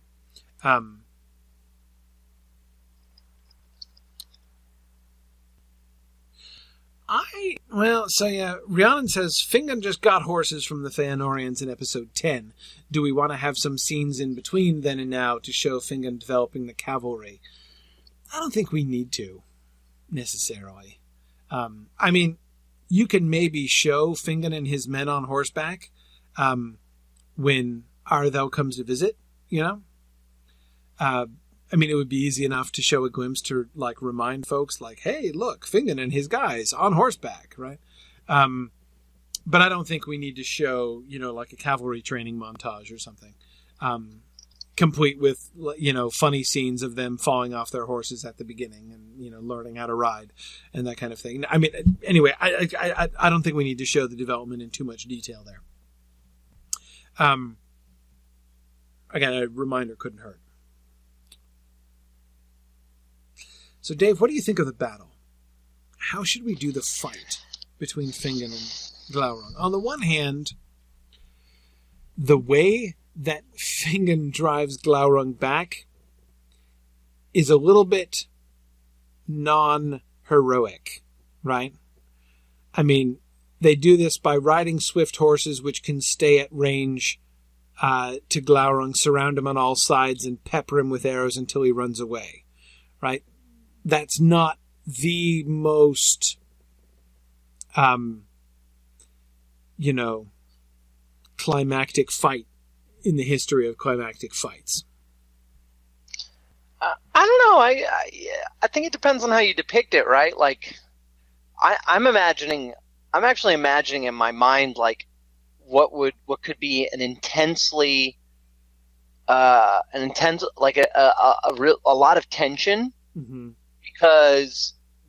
because I think if it's executed properly, it could convey that like this is they're doing this like they're on the edge of a knife. That right. At any point, if somebody falters, he could break through, and then they're all dead. Or if you get a little too And maybe, we can show this. Like, if you ride a little bit too close, he's going to set you alight or reach over and grab you or something. So, yeah. I think you could convey Not a kind of, diving in head first kind of brutal, right. heroics, but sort of like an incredibly well executed plan that is only going to work if you pull it off perfectly. And would be really risky. I mean, there can be people being like, what you're riding towards him, like that's insane. Yeah. Especially you want me to do what? Right. Especially if their bows. I mean, their bows need to be short, like small, but they can't be like huge longbows. First of all, it's much harder to use a huge longbow from horseback. But secondly, because they can't have a super long range on their bows, right? If the range on their bows is shorter, then it makes it more dramatic because they have to come in. Oh, and Glaurung can be really fast, right? Really quick to turn and snap them in, and also with a pretty decent range on his fire breath too. Yep. So we should definitely there should definitely be casualties among Fingon's people, but I think the reason I'm wanting Glaurung to kill folks at the beginning is for exactly as you're saying, Dave. I want to show how like it is like bravery on the edge of madness to ride towards Glaurung, right? To be like, okay, let's go get him, right? Somebody should be saying, like, surely we should, we're going to need a bigger boat, right? I mean, somebody is going to be going, insisting that, like, we send word back to Fingolfin and, like, let's rally the armies, and he couldn't, even this monster wouldn't defeat us all, and whatever. And Fingon, with his small band, I think there shouldn't be very many of them, maybe a dozen at most. Yep. And instead, he's like, no, we can't, because there should be some urgency. Like he's already killed some people, and he's, maybe he's bearing down on, somebody is unwisely having a festival in the next town over, and so Glaurung is due to show up, and Fingon is going to try to stop it happening. So there's definitely like the risking himself for the sake of, they're not going to withdraw and do the safe thing because it would put other people at risk. So they're going to risk themselves instead. And everybody thinks they're crazy. It could definitely be dramatic. It's going to be interesting to think about staging that though, because it is an unusual yep. kind of fight scene in that way. Yep. Yeah. And at the beginning, and so, I mean, and I really think that it should be the first time. The reason I'm kind of thinking of that sort of partial reveal, right, of where he attacks somebody or a town even in the night, right, and destroys it. We even do him doing, destroying a town like Smaug does. Not in a lake, obviously, but anyway. He comes in so that we know there's something monstrous and we know it breathes fire, but that's really all that we know. We don't really see the whole creature. It shouldn't appear in daylight, in the open in daylight until Fingon rides in and gets, so that the sort of the shock of seeing it for the viewer kind of echoes the shock, and amplifies therefore the effect on Fingon and his men, who then decide to attack it anyway. Yeah. So do we juxtapose this? How aggressively do we juxtapose this with Galadriel and Celeborn's wedding? Good question. I think the wedding happens first. I don't think there's enough of a tie between these two events for us to be doing like a super juxtaposition, right? Like a cutting back and forth between the battle and the wedding, as if they're happening at exactly the same moment. I don't think there's enough of a link between those two things. Right. Yeah. That feels forced to me. Yep. But if we have the wedding first, we can begin the episode with the wedding. And the wedding, of course, is all about reconciliation, right? This is the, sort of the really the final statement of reconciliation from our reconciliation-themed season. And there can be talk, and speeches in the context of the wedding and at the wedding about, hope for the future and how, if we come together, then, nothing that Morgoth can throw at us can possibly prevail. And then, blah, monster, next episode or next scene, right? Glaurung eating a village. So like that works for me. Yeah. Well, I'm kind of wondering, is there any way to crowbar in some reconciliation into the Glaurung confrontation?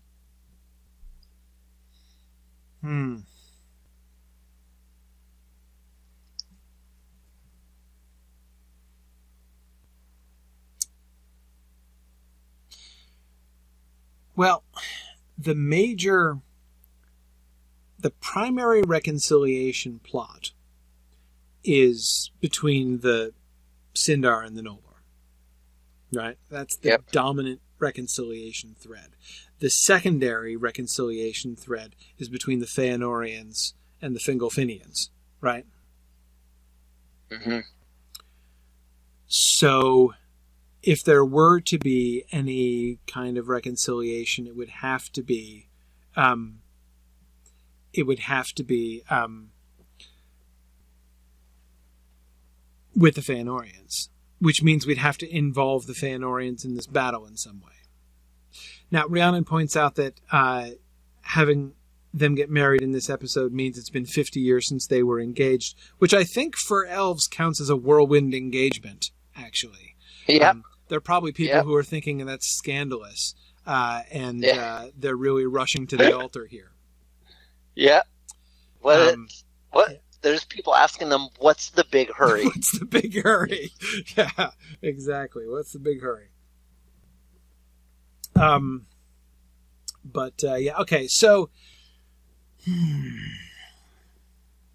whether or not the Feanorians are involved here, we have a distinct lack of Feanorian presence in this episode anywhere. True. I would hate to take away from Fingon by having Maedhros come in and help him or something. Besides which, that's not the direction the reconciliation should go. The direction the reconciliation needs to go is to show Fingolfin's people demonstrating that they are willing to move past things with the Feanorians, which means, could we shift the setting a little bit? What if it's a Feanorian village that gets destroyed? What if Fingon and his people are coming to the rescue of the Feanorians? Oh, I like it. Not of the Feanorian brothers themselves, but what if that's the direction that Glaurung has gone? So he doesn't just come straight south like an arrow. He comes out of the gate and he heads off to, to the east. I like it. I mean, all it would need would be one of his companions to make some crack about, the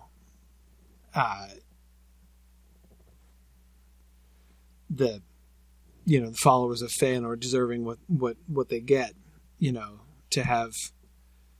And of course, Fingon coming to help rescue Maedhros again is has our season ending where it began, right? In a sense, but yeah, Rhiannon, that's exactly the struggle that I'm having too. I like this concept, except for precisely as Rhiannon points out, why would the Feanorians have an unprotected village between their fortresses and Angband? I can't think they would either. Maybe it's not a village. Forget village. Maybe it's a patrol. It's a patrol. So they come across the corpses of a patrol.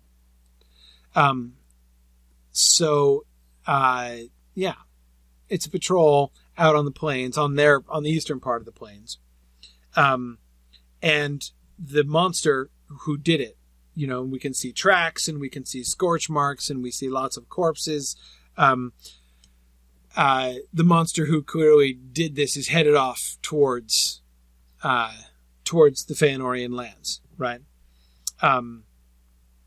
So yeah, there could be some temptation by at least one person in the party to, you know, leave them to deal with this, right? They don't deserve our, you know, if a little extra hardship comes the way of the Feanorians, no harm done, you know, like, again, they deserve what they get. Why should we put ourselves at risk? There are only, how many of us? 7 of us? 12 of us? Something like that, right? 10 of us. You know, why should we put ourselves at risk? Look, maybe it's more of, you know, the dead Feanorians on the field there could be numerous. They could be like 15 or 20 of them, right? And which makes it seem even more heroic than for Fingon and his band of however many. Fingon could be on the way to visit Maedhros. Why not? They're friends, right? That's why Fingon is out there. So Fingon is on his way to visit Maedhros, and on the way to visit Maedhros, he's like, wow, look, lots of corpses of a Feanorian patrol. Something is afoot, and then he finds Glaurung and heroically chases him back. So a verbal confrontation between Fingon and one of his people when they discover the corpses of the patrol and discover the evidence that Glaurung has been through there, would be, you know, that would give us the place for Fingon to be able to do a reconciliation speech, right? And about how they have to stick together. Yeah. And then you can juxtapose that with scenes of a wedding. Yeah, the wedding. We're panning together over the wedding guests, and then we're panning over the smoking corpses in the field. Yeah. Is that what you're thinking? Yes. Yeah. I'm happy just to give them a happy wedding without necessarily directly juxtaposing Glaurung in there. Especially since once we're done with the wedding, we're kind of done with Doriath, which is, of course, I suppose, a good reason not to just put it at the beginning and never come back. But if we have them leave, so we have them married at the near the beginning of the episode, maybe even at the very beginning of the episode, and then we have them go off on their, you know, their long, you know, 150-year-long honeymoon, leaving Doriath at the end of the episode, going to visit his sister in Osiriand, right? Mm-hmm. So that gives us an opportunity to return to Thingol and Melian and Doriath one last time before the end of the season.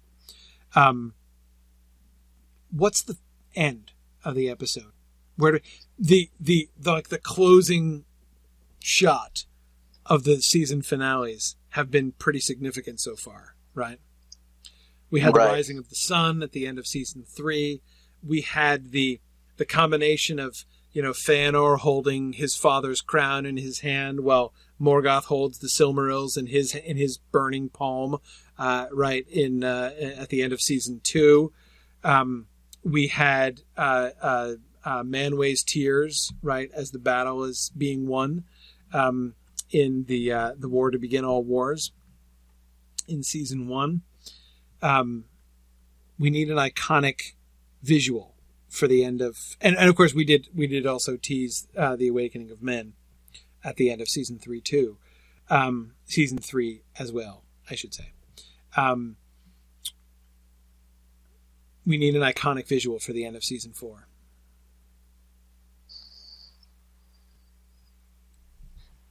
Galadriel and Celeborn in their swan boat. Okay. If we want to emphasize the reconciliation, we could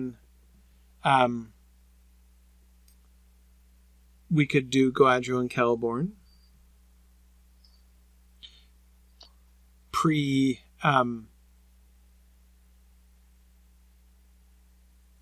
yeah, I don't know.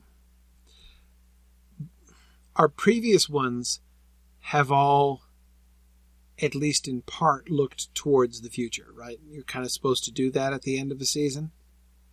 If we have Galadriel and Celeborn sailing off into the distance, it looks like the series is over.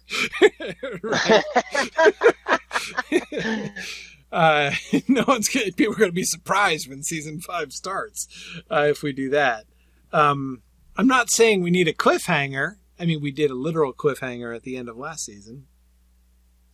I'm not saying we will be hard to compete with that. It will be hard to compete with the cliffhanger, but we don't necessarily need a cliffhanger, but something to point to.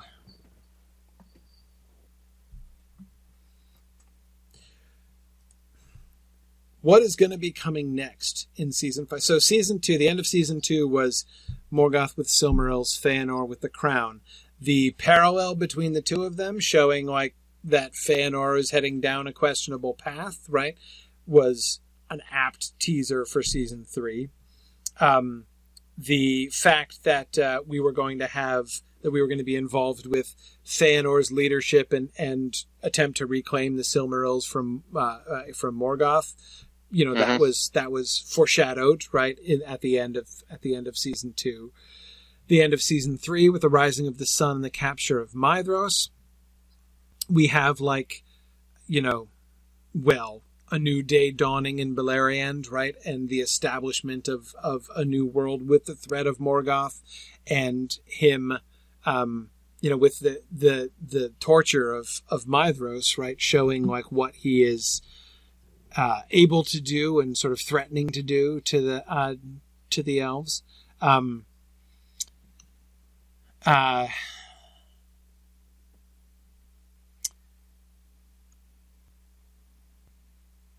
We can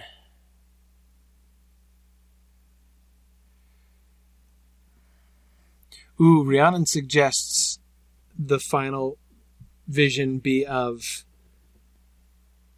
men camped on the eastern side of Eredlinden. Oh. Yeah. Men about to cross over. It's a good one. Yes. If we're going to be looking forward to anything, so the two things to look forward to, right? The two things to tease about season 5, right? I'm not saying the themes of season 5, but the primary events of season 5 are going to be the arrival of men and the breaking of the siege, right? So the foreshadowing of destruction to come, which is supposed to be Glaurung. So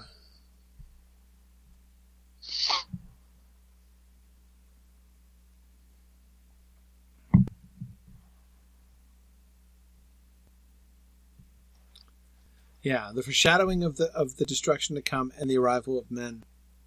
Certainly having the end be a sight of the camps of men and showing that so that we are prepared for the arrival of men in episode 1 of season 5. That's a very good connection. Yeah, I like that.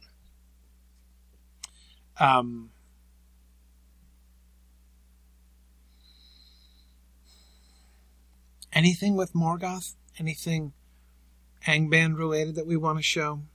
I'm tempted to do is some kind of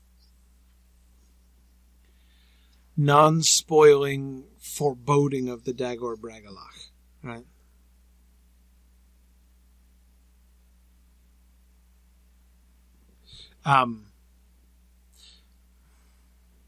Fingon and his men on horseback staring,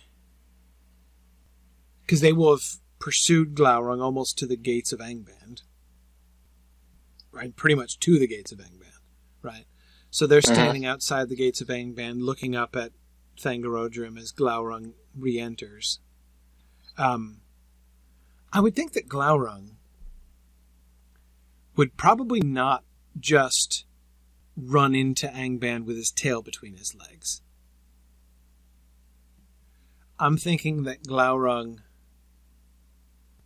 runs up to the gates, and he would turn at the gates, right? Like daring them to continue to chase him.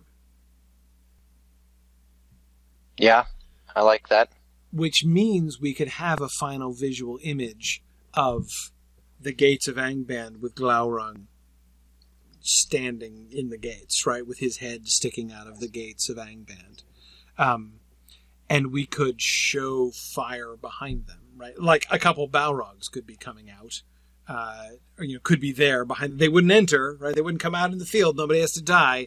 But just again, to show like the fiery wrath of Morgoth kind of building up behind the dam that is the gates of Angband, right? With Glaurung standing in it at the forefront. Some kind of simple visual image like that could be very... And then we cut from there to the camps of men.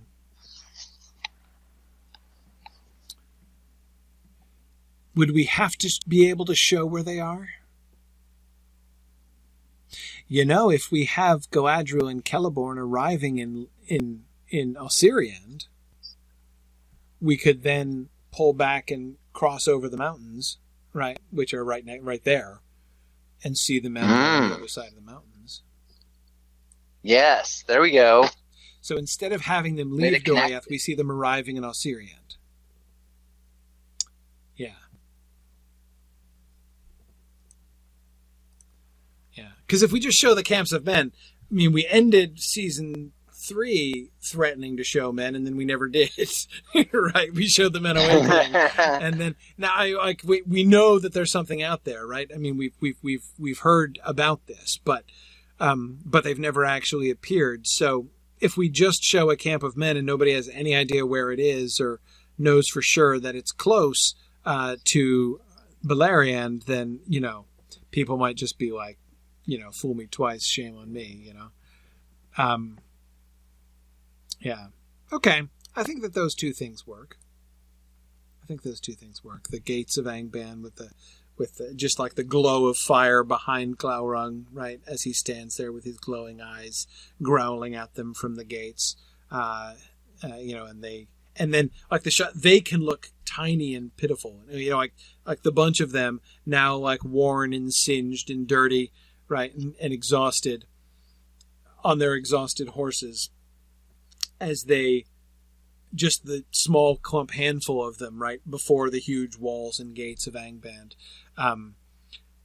Would be kind of a cool visual, I think. Yep, I agree.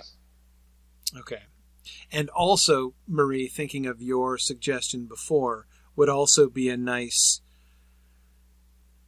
The memory of that moment, right, is like, this is one of the things that changes Fingon's mind, right? You know, he was supporting his dad with the whole, like, we're fine with the siege thing. Maybe his mind is changed by this event. Good.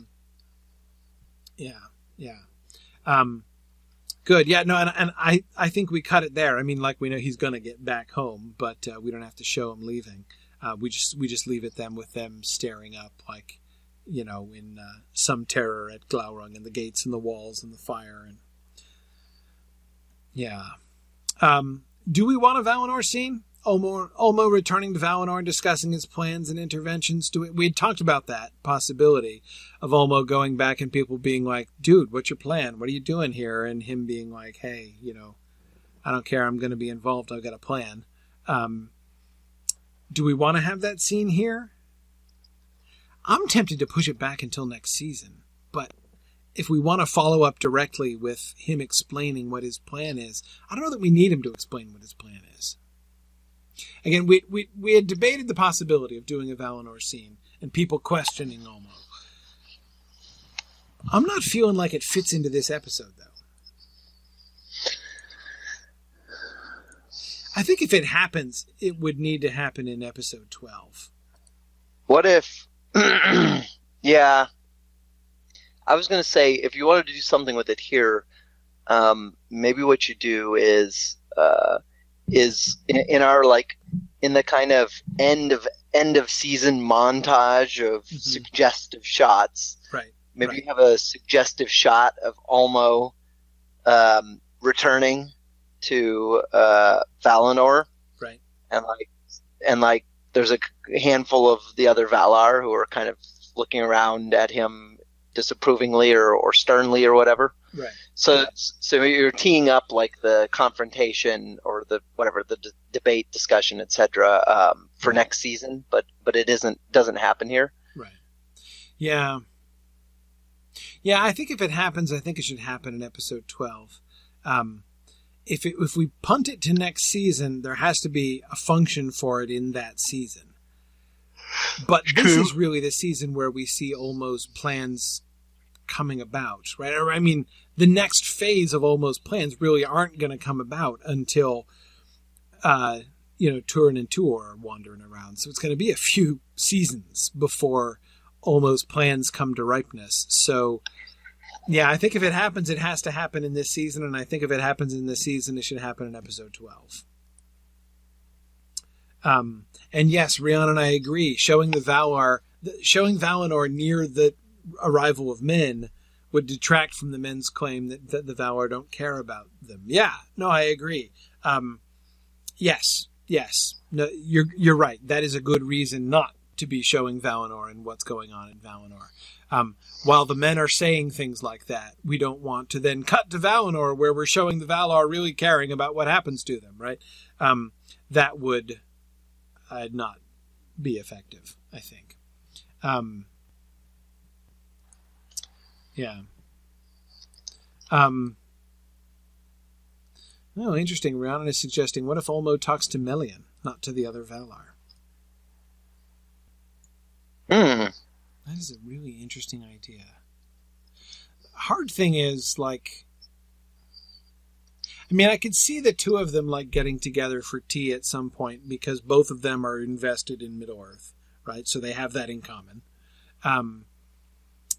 She would probably know that he is up to something, right? But he's not going to tell her the plan, is he? I mean, I don't think he's going to tell her the plan. The Gondolin Turgon plan.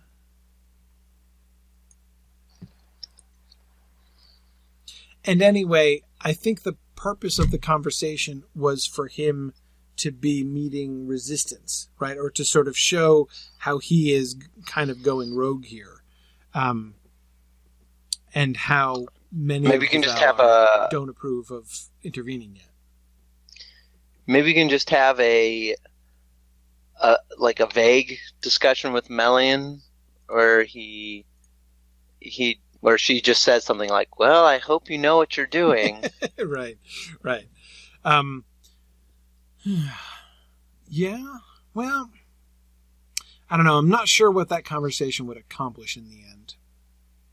Whereas him going back to Valinor, and it would accomplish our showing what the state of, what is the state of things in Valinor? What is the state of public opinion in Valinor about the things going on in Beleriand, right?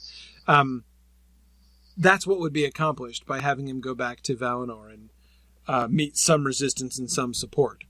Right. Yeah. I say maybe we, by which I mean our script writers, see if they can find a way to shoehorn that thing into episode 12.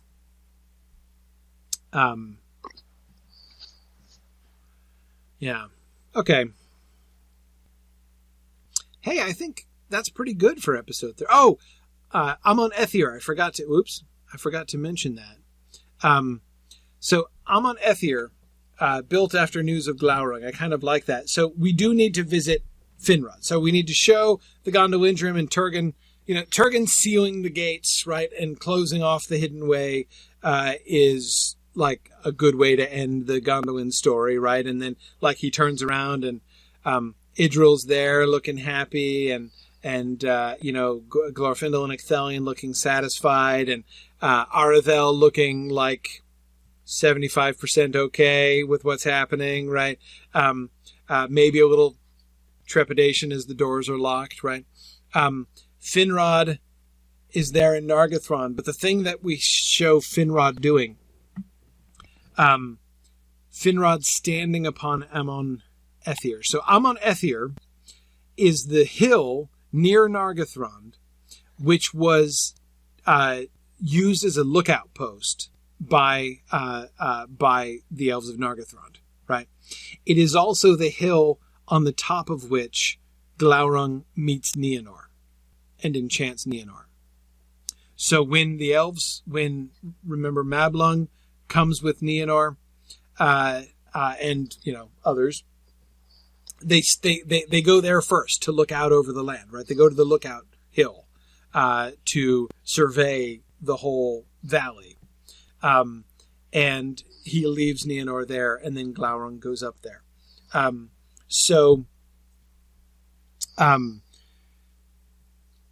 This is going to be the hill where, like, Glaurung is going to perform one of his most horrible deeds, right? And so for him, you know, for them to kind of establish, showing Finrod looking out from Amon Ethir and surveying his new realm, right? Juxtaposing that with Glaurung, I think, would be kind of cool, actually.